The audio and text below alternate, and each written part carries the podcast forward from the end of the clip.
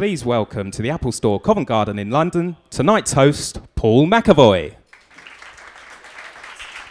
Hey everybody, how are you? You okay? First of all, is anybody coming for the screening of Cooties later? Is anybody? Yeah, good. We won't reveal. We'll, we'll be non-spoiler-ish with the interview then. Um, okay. First of all, here comes the trailer for Cooties.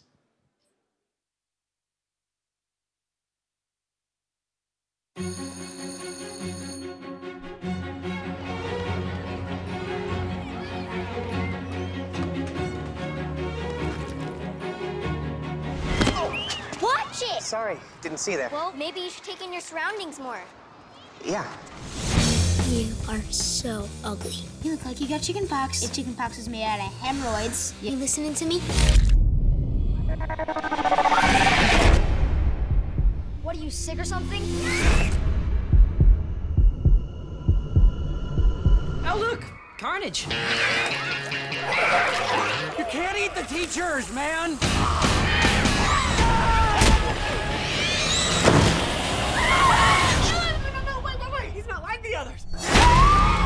Explain to me what's going on. That girl Shelly has cooties. He's right. This is a foodborne virus. Chicken nuggets. Virus is only dangerous if you haven't gone through puberty. Are you kidding me? At 3 o'clock, the parents will come to pick up their kids. We can signal them for help. Those bastards are gonna kill her! They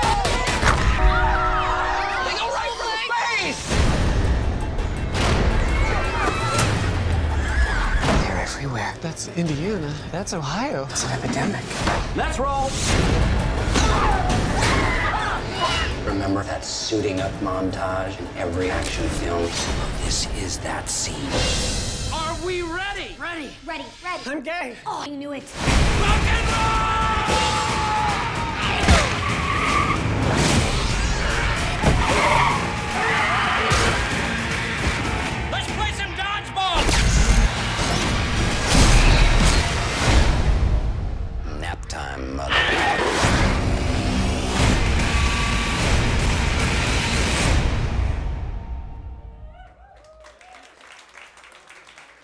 Now, I can't wait for you all to see that movie. Cooties is such a lot of fun.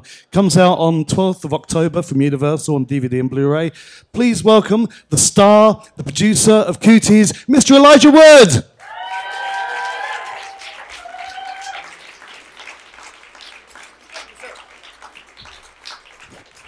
Hello, y'all. So, Elijah, before we get to Cooties, tell us how you started out in the industry. Oh, right. Jesus. it's like, when were you born? Take us back. Um, I started when I was eight years old. Um, I had been living in Iowa. I was born in Iowa. And my mom, this, as the story goes, my mom saw a television commercial uh, one day, and I was five at the time, and she was like, "That would be fun for Elijah to do." I had a lot of energy as a child, so she was like, "That would be a great outlet for his energy." Um, anyway, long story short, we ended up in Los Angeles. I met a talent manager there, and he asked me if I wanted to become an actor. I- I was seven at the time, and I was like, "Yeah, that sounds fun." um, so we went out to Los Angeles to sort of just try out auditioning to see how it would go during pilot season, and within the first week of uh, first six weeks of auditioning, I got my first job in a Paula Abdul music video. Uh, Which one? Which one? Uh, Forever Your Girl, Okay. which was actually directed by David Fincher before he started making movies. I know, really funny. Um, and then I got a small role in a film in Back to the Future 2. Back to the Future 2. Yeah, a hell of a first movie to be in. Jesus. Uh, and I just fell in love with it, you know, like kind of instantly, and I've been doing it ever since. And then it obviously evolved into bigger roles, didn't it, down the line? So again, take us through how that you know emerged and how that evolved. Well, yeah, I guess the first um, relatively significant role I had in a movie was in Barry Levinson's Avalon. Um, and, you know, I was eight at the time, and the, the sort of responsibility of playing that character wasn't lost on me, and somehow I had this sense of understanding that responsibility and, and portraying a character. And I think from there, as I got older, because I never went to school for it, I, I didn't I didn't go to acting school.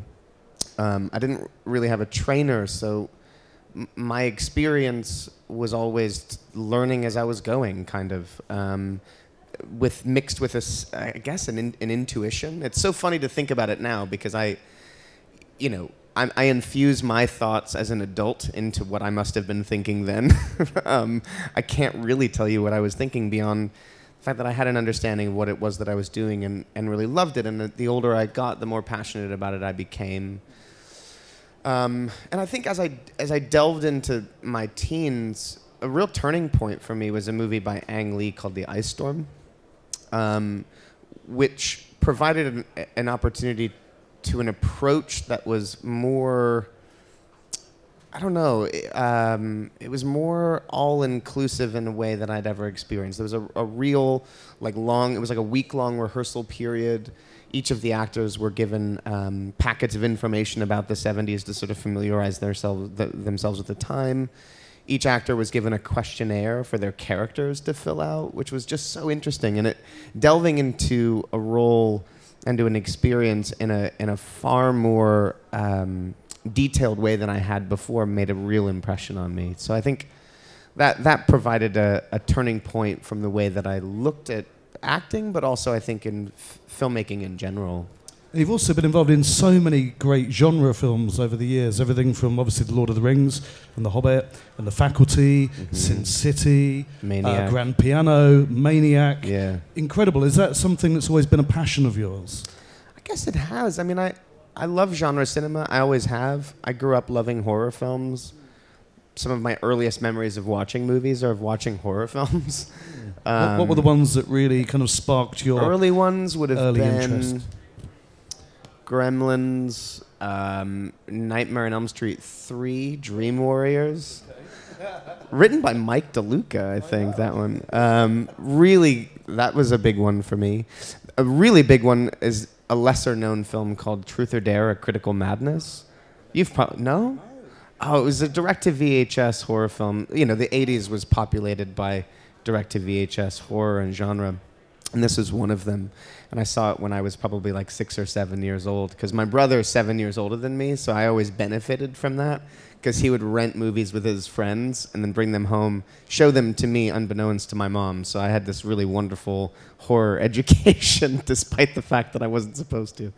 Um, so yeah, I don't know. I've always been attracted to genre. And as far as it's it's funny. I think with those films, Maniac or Sin City, there's always a little bit of an organic reason for it as well, despite the fact that I love genre. Like Sin City, I, I was just such a huge fan of, of Frank Miller's graphic novels and loved working with Rodriguez. So that like the synergy of that and getting a chance to occupy a space within that world that Frank Miller had created was just an awesome opportunity. And to play a cannibalistic killer was awesome. Um, and then with Maniac, it was for me as much as it was exciting to play a villain in the context of a horror film.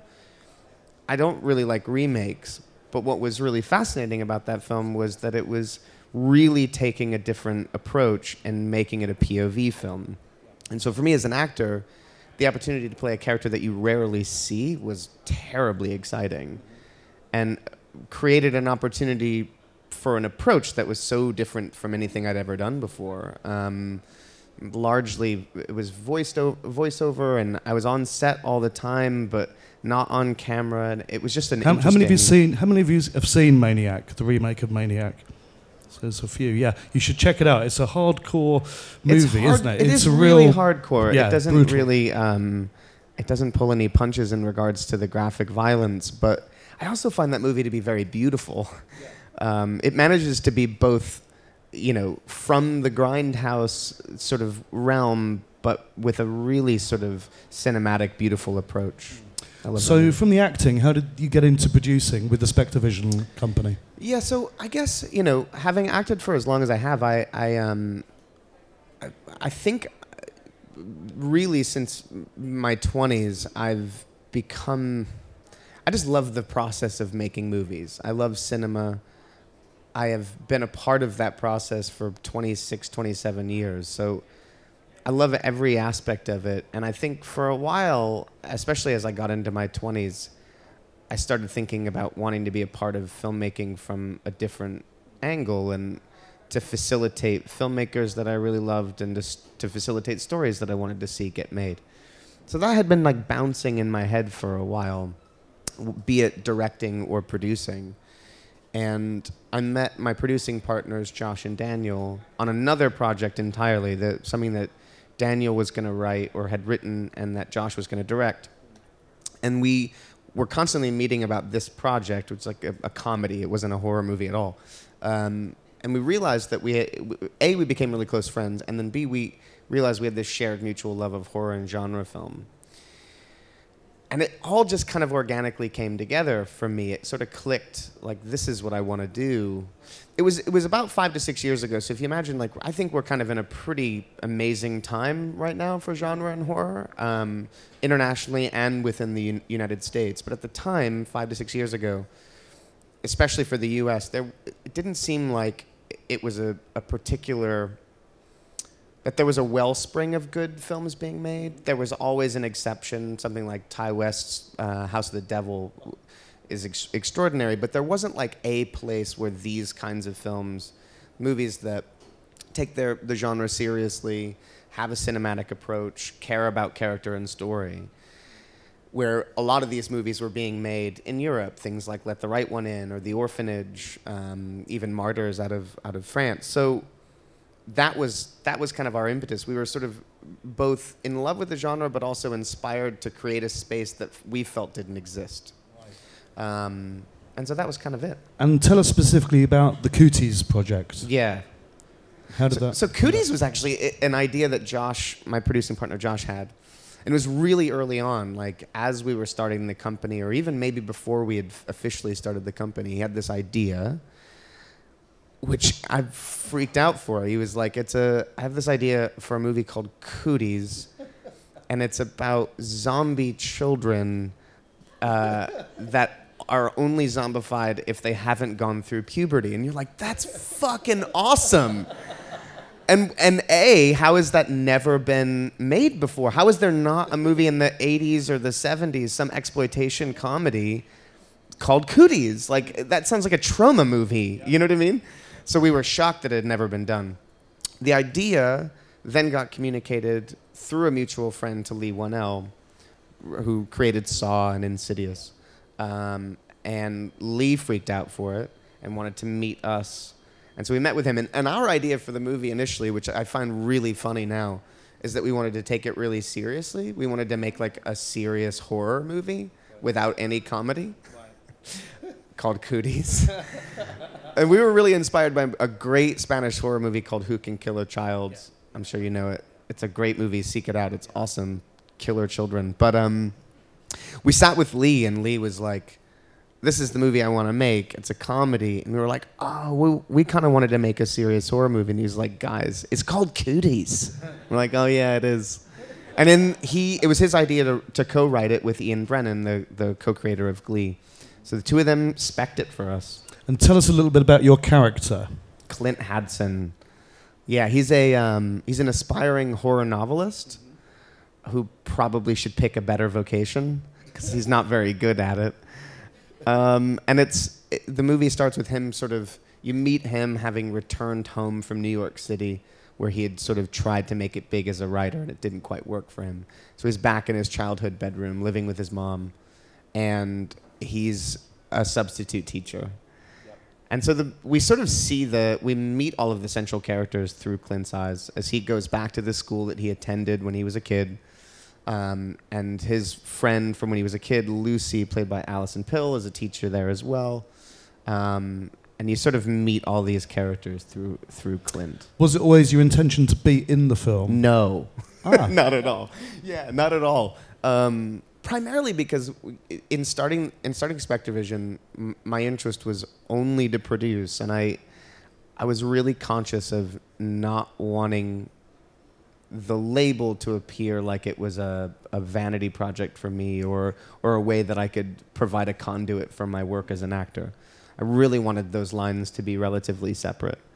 Um, I felt very strongly about that. So I was really against the idea of playing a character in the movie.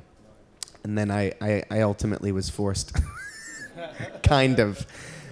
but it would have uh, in in hindsight. I'm, a, I'm really glad I did it. It was so much fun, and in hindsight, like it was pretty silly.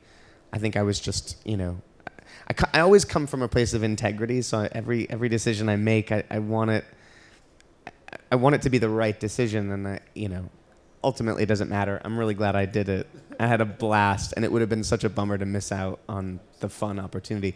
It for us, it felt like summer camp. You know, we shot in July two years ago um, at a school in Los Angeles, and we were at that school for four weeks. It was awesome. It was so much fun, and to go to set with you know Rainn Wilson and Nasim Pedrad and Leigh, like.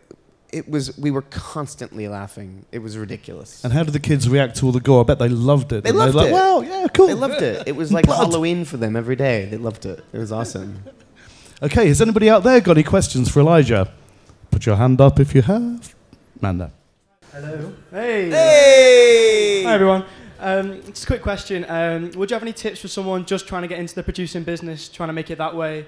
What would you advise yourself if you were just starting out? Uh, ah, it's a good question. Well, for us, we had no fucking clue what it meant to start a production company. Do you know what I mean? Like literally, we were super naive. By just calling it a company is, is, is basically how we started. You know what I mean? The three of us got together in, in my friend Josh's apartment with like some whiskey, and we started talking about the kinds of movies that we wanted to make, and sort of, you know, effectively wrote a mission statement for like you know, spiritually what what we wanted to try and achieve at its best, and then like a list of the kinds of films that we wanted to explore. That was it. From there, I suppose there are, many different ways we could have gone, and our choice, uh, for better or worse, but ultimately for better, was that we decided to just reach out to people in the creative community. So we had a really specific idea of what our company, what the identity of the company was. And that was the jumping off point that then led us to just meet with people in the creative community writers, directors, um, people that might have this kind of material we were looking for. And our lead in for them, which I think was really attractive at the time, was do you have a project that is in this sort of horror genre space that you can't get traction with with anyone else? That you're, the studios aren't interested in it, these production companies aren't interested in it. They like it, but it's, they're not willing to take the risk. Those are the projects we want. And that's very exciting to people in the creative community because it's like oftentimes the door is closed on the things that are a little bit weirder or a little bit harder to define. And we were like, if it's hard to define and weird, we want it. So in doing that, it created a kind of a wellspring of, of material really fast. We managed to get, you know, we, we had attached ourselves to probably eight to ten different things within a year and a half to two years, which was pretty extraordinary because it's really hard to find good material anyway. But by taking that approach, we were able to, to sort of endear ourselves to fellow artists as a safe place and a place that would garner the kinds, you know, support the kinds of things that they that weren't being supported. So that was our approach. The thing we didn't think about was how do we run a business? that didn't occur to us. And we're, we're now having to like reverse engineer that part. But we, we you know, we, we didn't we did it with no company overhead, with no employees. It was just the three of us. We were like the Lincoln lawyer of, of film companies, you know. We just ran it out of like coffee shops and our houses and apartments. So I don't know if that's advice, but I'm just explaining that's how we that's how we did it without knowing how to do it. We just went completely on instinct and purely from an artistic perspective.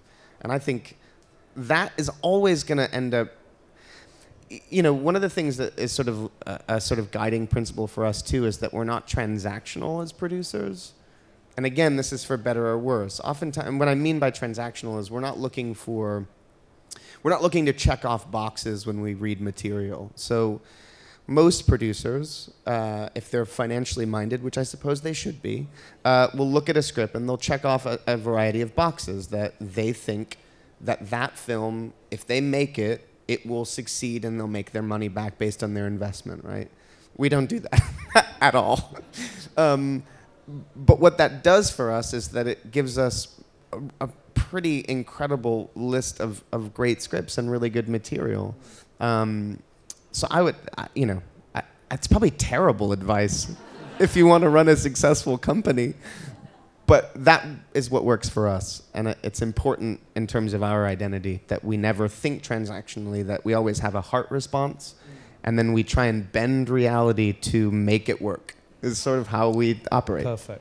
Thank you so much. Cheers. Yeah, yeah. And good luck. Anybody Thanks, dude. else out there? It's difficult for us to see. Somebody It's like, there. have, has anyone seen A Girl Walks Home Alone at Night? Yes, she amazing has. film. That's a really good example of, uh, f- in a way, for us, we look at that film as like the prime, uh, at its best example of what we want to represent ourselves. And that movie on on paper is a nightmare. like from a, a producing standpoint, looking at that, it's in Farsi, it's in black and white, it's a period film. Um, the, eh, there's a genre element, but it's not really a horror film. It's not really a love story. It's like, but man, that film's extraordinary, and we are so proud to be a part of it. And so that that's a good example. We we also just produced a movie. You know Jim Hosking, right? we just produced a movie called The Greasy Strangler. That's another one of those things. The that- Greasy Strangler. Have you read it? Do you, do you know the script? No. Oh fuck. wow. I haven't. I have a cut of it to watch. I need to watch. Um, but the Greasy Strangler again, one of those things. On paper, no one would fucking touch that movie. And Ant Timpson, who you know, Ant Timpson is a producer friend, and he lives in New Zealand. Uh, produced such great things as Deathgasm and uh, what, what's the haunted house film that was so good? Housebound. Housebound. Anybody see Housebound? Uh, ABCs of Death. You've got Come some, on, you guys. You've got some amazing films to watch. Oh Write my god, down. yeah, totally. Uh, so Ant contacted me and he was like, "I've got this really ridiculous script from uh, Jim Hosking. You got to read it. I think it'll be up your alley." And it's so fucked up and so funny. And I was like, "We're doing it." I think the microphone's there with a lady somewhere. Hey. Hey. Oh, that's really loud.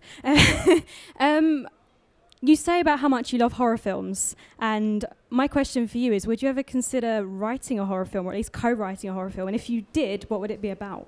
Ooh, good question. Really hard questions, you guys. You're really. It's good. Um, well, I don't really fancy myself a writer. I don't know if I trust my writing abilities. Co-writing something is interesting. I always wanted to tell, it, although it feels like it's been done so much recently, is a, a really good ghost story. But I feel like it's been done pretty well over the last number of years. It's been a relatively well mined genre. Um, but it's still something that really fascinates me because I think we all have a relationship to the paranormal on some level, be it a fear of it or our own personal experiences or friends that have had experiences. Um, and some of my favorite movies are ghost films, um, you know, from The Innocents to uh, what's that wonderful um, George C. Scott film, uh, The Changeling? Has anyone seen The Changeling? Oh, fuck, it's so good. And The Haunting, Yeah, The Haunting's brilliant. The Orphanage. The Orphanage. Yes, So I'm many. Drawn, yeah, there's so many, but I'm really drawn to ghost films. So Um, it might be a, a different take on that. And what about directing? Would you ever want to get into directing? I would love to. I'd What's love to. stopping I feel you? like I don't know. I don't know my myself. my priorities. Get it together, Wood. um, yeah, I, I, it's literally myself. I, I think it's a thing where I need to just prioritize that as I need to start looking for material and and because I would love to. I, in a lot of ways, I feel like I've been going to film school for the last 37 years and. And are there any directors? Obviously, you've worked with so many amazing people over the years. Is there anybody you'd like to work with um, to be act? Uh, sorry, to be directed by acting? Yeah, yeah. director, yeah. Um, I think Jeremy Saulnier is an extraordinary filmmaker. Has anyone seen Blue Ruin? You, y'all better be writing these movies Yep. down. And his Blue- new one, Green Room, Oh, Green Room is amazing. so good. Um, I'm I'm obsessed with The Witch, Robert Eggers Mhm. films. I'd love to work. that. Oh my god, it's so good. It's so good. So I'd love to work with him. I'd love to work with Ben, with Ben Wheatley. Um, has anyone seen Kill List? Sightseers. Sightseers, yeah. So, Um, what, what's next for you apart from the Cooties project? What's what can we look forward to seeing you in? Um, the next thing to come out will be The Last Witch Hunter, which is the kind of action fantasy Vin Diesel movie. When's it out? Witches. Is there a date for it? Uh, It's October 23rd in the States, and it might be the same here. Is it the same? It's the same. Um, and then I did a movie earlier this year with uh, Nicolas Cage called The Trust, which is a, a sort of two-hander heist movie. Uh, we both play cops, but we work in evidence management, like the lowest rung of the cop world. And we seize an opportunity to, uh, we, we find a vault and we, we take this opportunity to perform a heist, but we're not seasoned at that. So um, it's a kind of comedy drama. It's really great. And the opportunity to work with Nick Cage was such a gift. Uh, how was he I to work adore with? him. I love him. It's one of my favorite experiences working with another actor. And one of the first times where I've really, truly had many out of body experiences whilst working opposite someone. Uh, Look, I've been so lucky to work with so many incredible actors, um, both known and unknown. But he's one of these dudes that just sort of got this legendary status for me, and I've always loved his work. And there would just be these moments where we'd, we'd be in the middle of a scene, in my head, I'd be like, that's Nick Cage. you know, so like the way he just said that was so Nick Cage. So awesome, so awesome. I was just giddy every day. It was so great, and he's brilliant. You know, he he's obviously been working for a very long time, but has not lost an ounce of vitality. Um, still so interested. Still loves the work. He was on set all the time. He was also super keen to hear about new filmmakers. I'd recommend films to him, and he'd go home on the weekend and watch them and come back on Monday and be like, I watched Strange Color of Your Body's Tears. That was wild, man. Like, yes.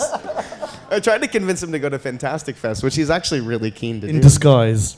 He wants. He just wants to go. He like. He's like, I'll stay at the Four Seasons, I'll, and then I'll go and watch movies all day. I was like, Yeah, they'll be happy to receive you. uh, so that come. That'll probably come out sometime next year. And then we've got a bunch of films in production. We're making a movie called Bad Vibes, which is like a psychedelic werewolf movie. We're shooting in Austin in January. Um, and then there's a movie that we're doing with Richard Stanley that's a H.P. Lovecraft adaptation adaptation called um, Color Out of Space.